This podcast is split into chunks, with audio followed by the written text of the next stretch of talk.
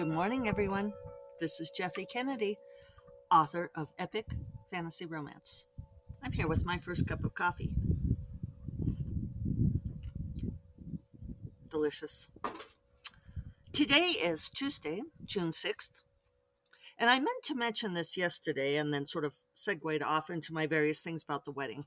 But one of the things that I've discovered about saying epic fantasy romance to people who, especially to people who don't um, know genres or subgenres, is that it communicates better for whatever reason. Uh, it comes closest to transmitting what I do. And I discovered this talking to so many people at Megan and Charlie's wedding uh, who I'd never met before. I had to learn so many new names, and I kept getting them wrong. I'd like get half of the couple right. You know, I'd say things like um, Mary and Joe, and they're like, "You mean Mary and Andy?" like, yes. I thought I did really well, though. I came close. Um, but anyway, you know, people would ask me, "How do you know Megan?" I know Megan from the writing world. Um, yes, I'm a writer. What do I write?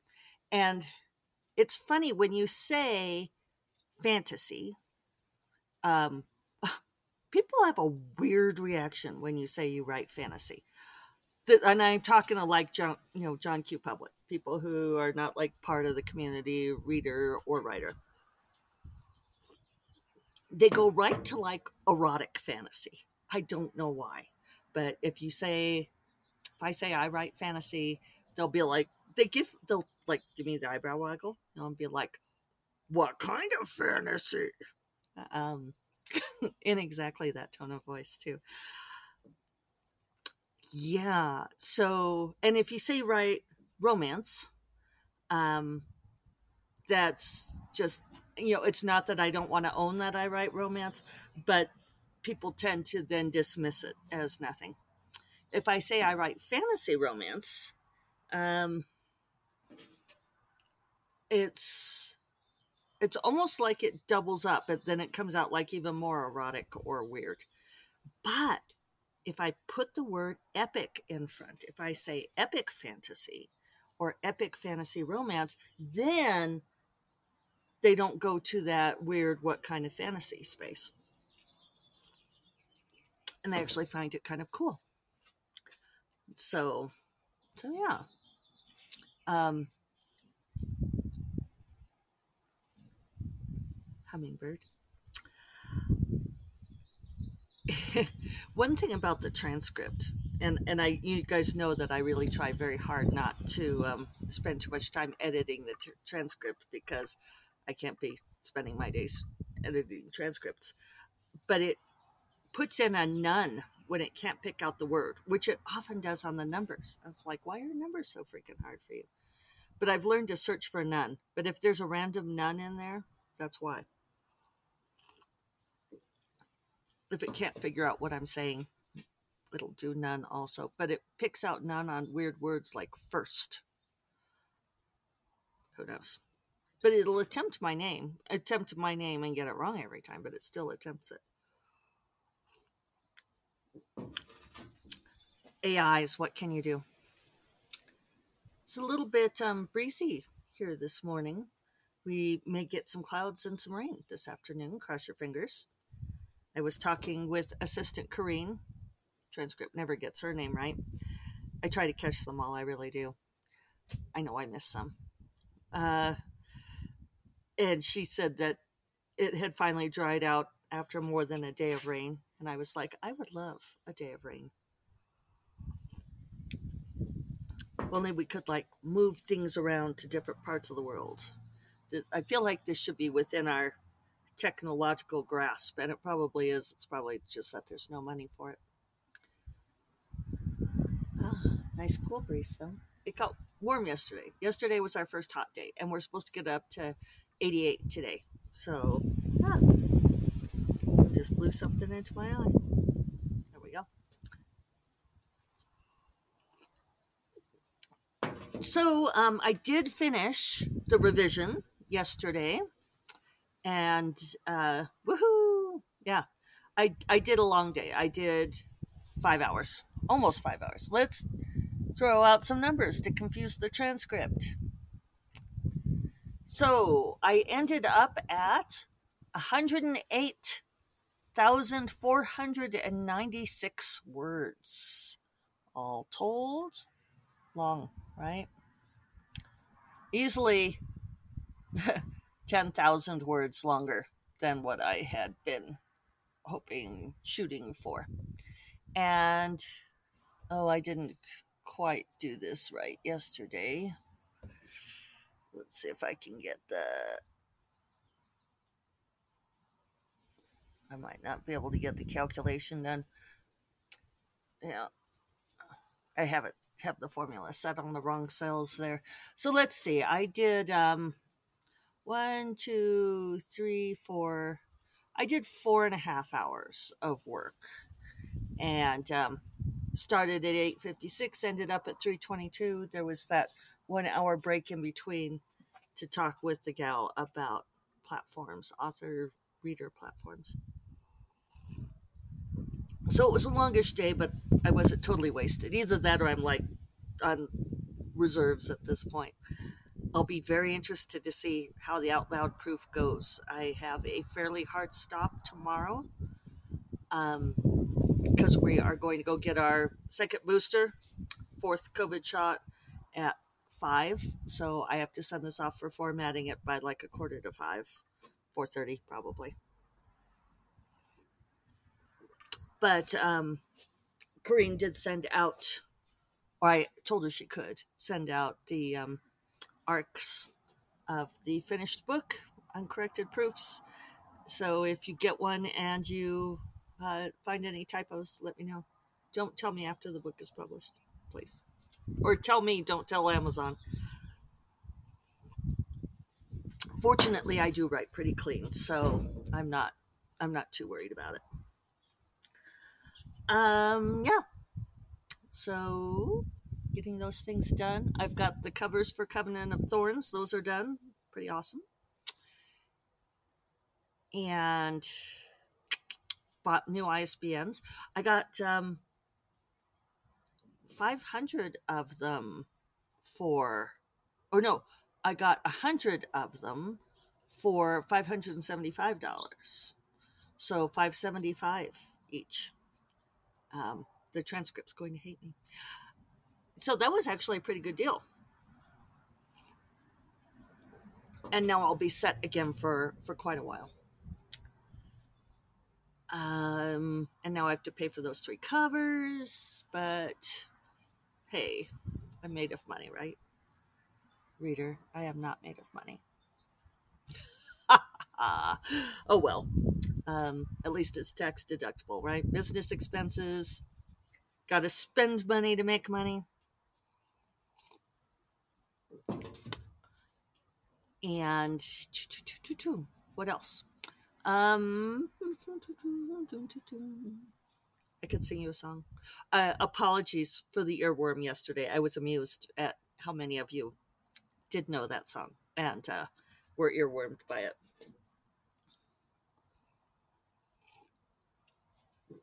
So I did have something else I was going to say.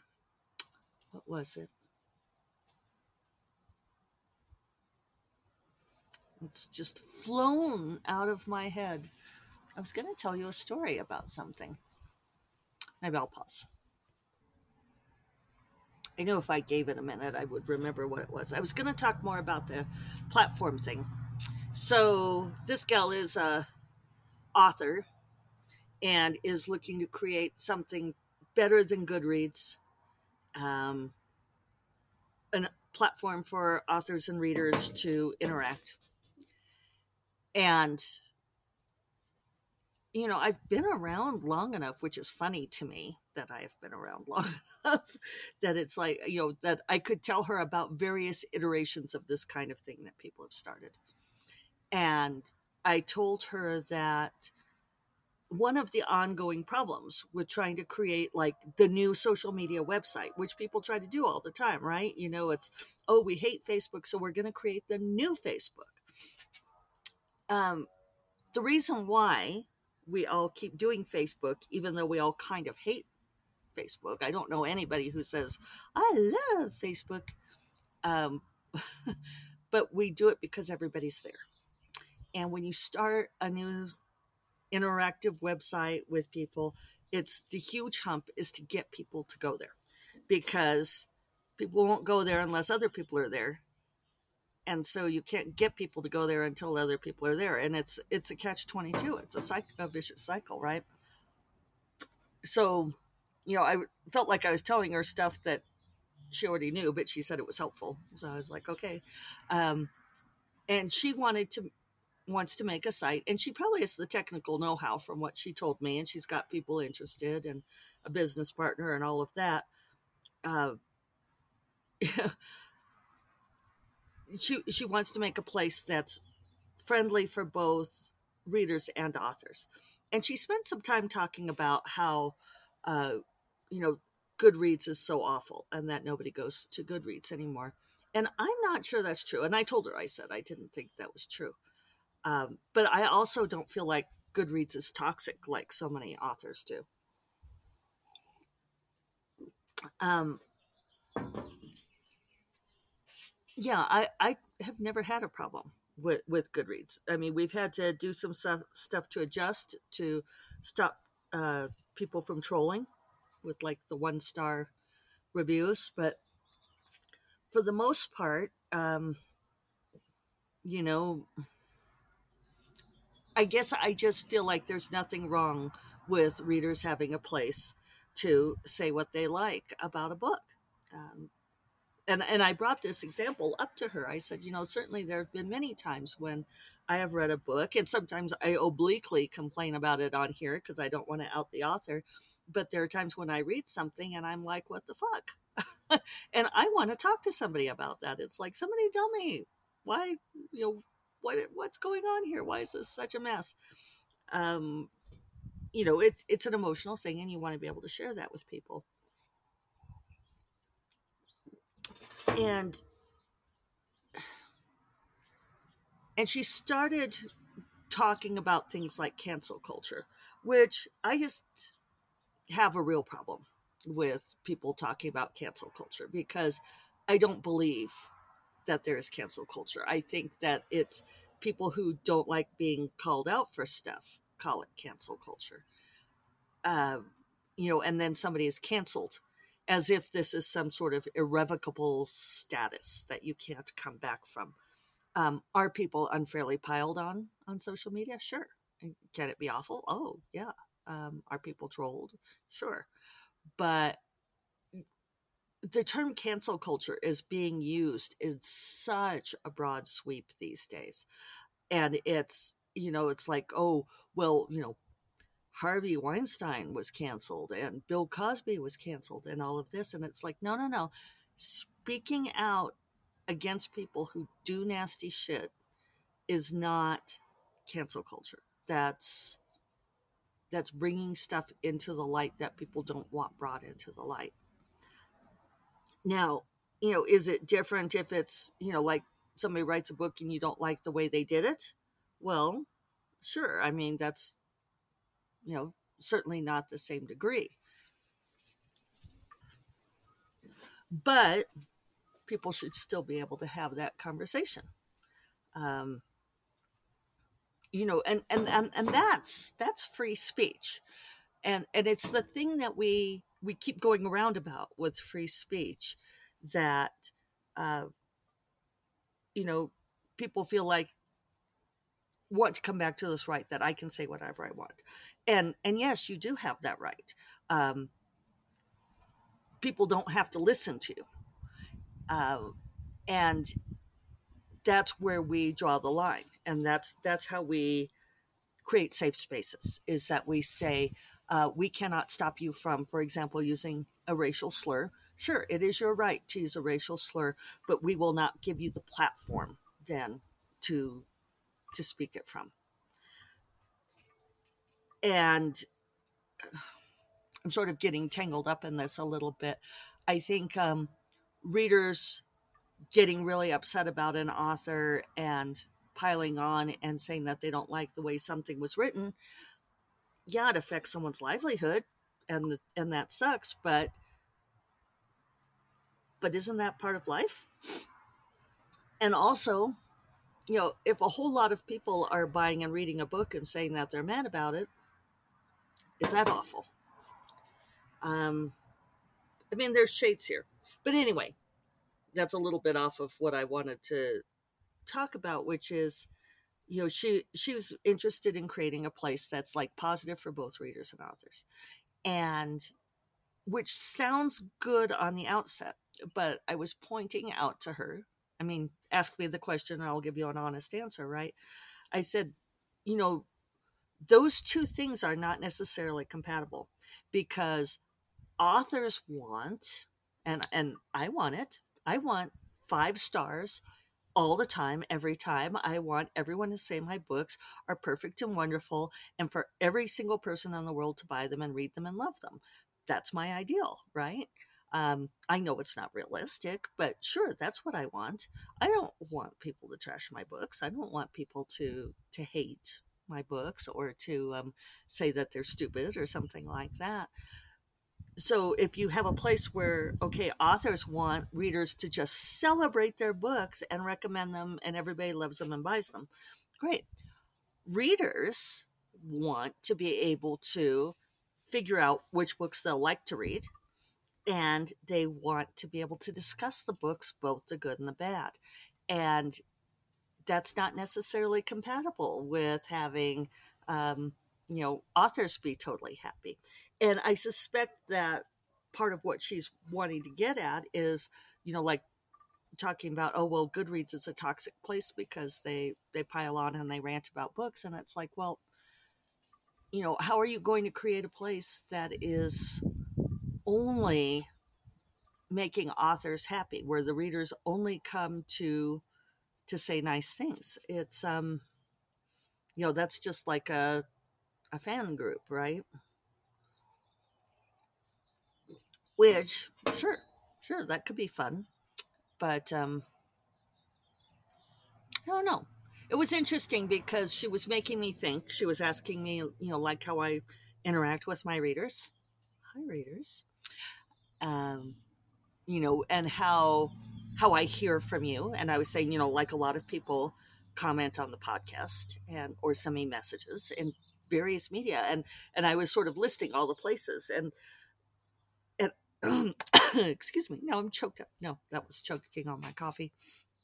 I said, you know, what some of you have asked me, where should you comment or where should you send messages? And I am perfectly fine with you doing it anywhere. I, I like hearing back from you guys. But I've also noticed, um, and I and I said this to her that I think that, you know, like the early 2010s, we were so much on social media and there was so much commenting and replying and so forth. And then you know like the 2016 election happened with all of the trash on social media and i think a lot of us just stopped participating as heavily. And, and i don't hear back from people as much and i'm i don't have any kind of quantitative measure of that but I, I sell more books than i did then so i don't think that it's that people aren't reading the books. I think that people just aren't engaging via social media as much. And then also, I used to interact with people at conferences. I used to see all of you at conferences or various reader events, and now I don't anymore. Um, so it would be very interesting to re-experience that. You know, now that pandemic is over, air quotes, uh, to see you all at ApollyCon.